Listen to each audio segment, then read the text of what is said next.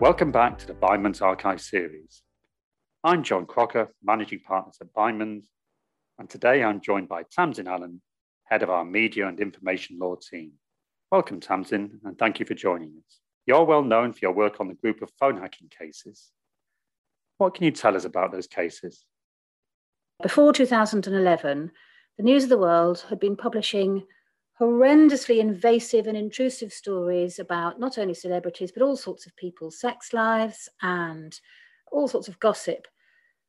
A number of those people had settled very large privacy claims. And at that stage, privacy claims were in their infancy, and it was very unusual for so much money to be paid out without them going to court. That pricked the journalistic interest of Nick Davis at The Guardian, who started researching and realised that the police were sitting on a huge trove of evidence, which they'd seized from someone who was working with the journalists. The police had not pursued the investigation, and the evidence was apparently sitting at Scotland Yard in bin bags. So a number of us, a number of lawyers from different firms, started probing further. And I started chatting about what we might do to Hugh Tomlinson at Matrix. And I remember it was the Times drinks party where we came up with our plan, uh, which was quite fitting because they were paying for the drinks that fueled our conversation that led to the case. And our plan was to judicially review the police for their decision not to inform victims that they might have been targeted for phone hacking. We likened it to a situation where the police know that a burglar has burgled a street and has kept information or has kept jewels from every single person on the street, and yet the police don't tell them and don't tell them that their doors are still open. This was intended to crack open the nut of phone hacking, which had been very closed, and just these secretive individual cases which had been settled without any disclosure or anyone else really knowing what was going on, on condition of confidentiality. And it worked to do that. The police settled it. There was a judgment. And as a result of that, the police started proactively notifying people that their name and information had been found in Greg Mulcair's notebooks, so that they may well have been targeted for phone hacking. And we didn't at that stage know that they'd definitely been phone hacked or what, in fact, the information we had meant. But we were fairly sure that the whole thing would start unravelling as it did. Hugh and I set up a claimant group with other media lawyers, with other clients who might have been targeted or who'd been in- informed that they were targeted. Now, this was unusual because a lot of these lawyers were working often on the opposite sides to each other and were professional rivals, or even involved on the opposite sides in current litigation. So it was a difficult proposal. It wasn't a class action. It just required the lawyers to pool resources and work together. We had to create a fund, a money-sharing agreement, always tricky, but we set this up, and it meant that we were able to ask News International, as it then was, to give us information which wasn't relevant to any single claimant, but relevant to all of them.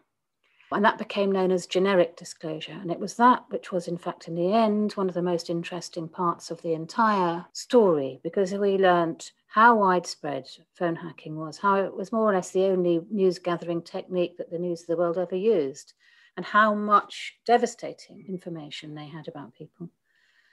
Of course, the next stage of that is well-known. News of the World folded as soon as the Millie Dowler story came out. I remember being rung by Mark Lewis, who told me, who was another of the lawyers in the phone hacking group, to tell me about this at the time. And I knew the moment he told me that was it. Murdoch then had to appear before a select committee where he was pied in the face by a clown. And I thought he was going to be murdered. Somebody leapt at him. He was sitting right in front of me. And the next thing that happened was the Leveson Inquiry was set up. And then with a proper judicial inquiry, the whole dirty, scam-filled business model of the tabloids was unpicked.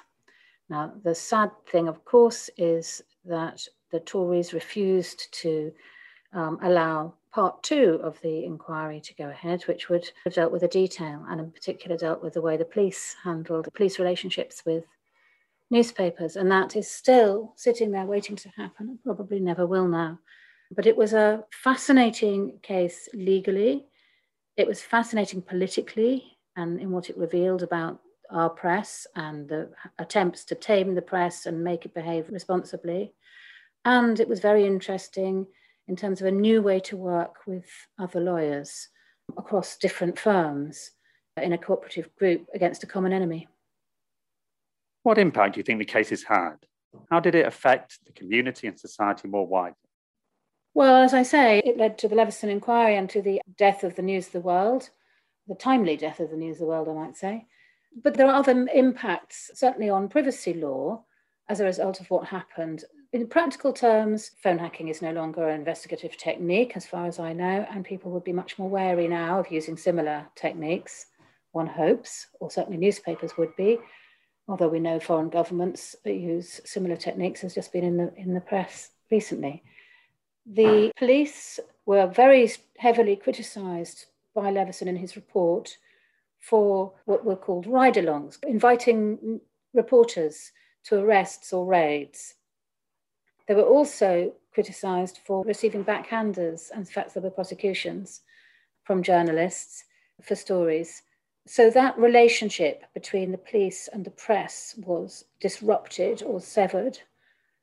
And as a result of that, and recommendations made by Leveson, implemented by the College of Policing, the police no longer routinely identify people who are arrested. And often, you know, somebody could be arrested and charges are then dropped very quickly afterwards. It turns out they got the wrong person or there was no evidence.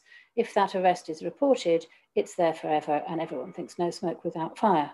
Obviously, for a charge, you've had, there's a higher threshold, and the open justice system requires identification in most cases of somebody who's charged. But the default position now, and we've just had a case which we won after a trial last year, is that people who are identified by the press after having been arrested are entitled to an expectation of privacy and can win substantial damages from newspapers if they're identified. That can be tracked directly to the phone hacking and Leveson inquiry. Thank you, Tamsin. Join us next time for another episode of The Blindman's Archive.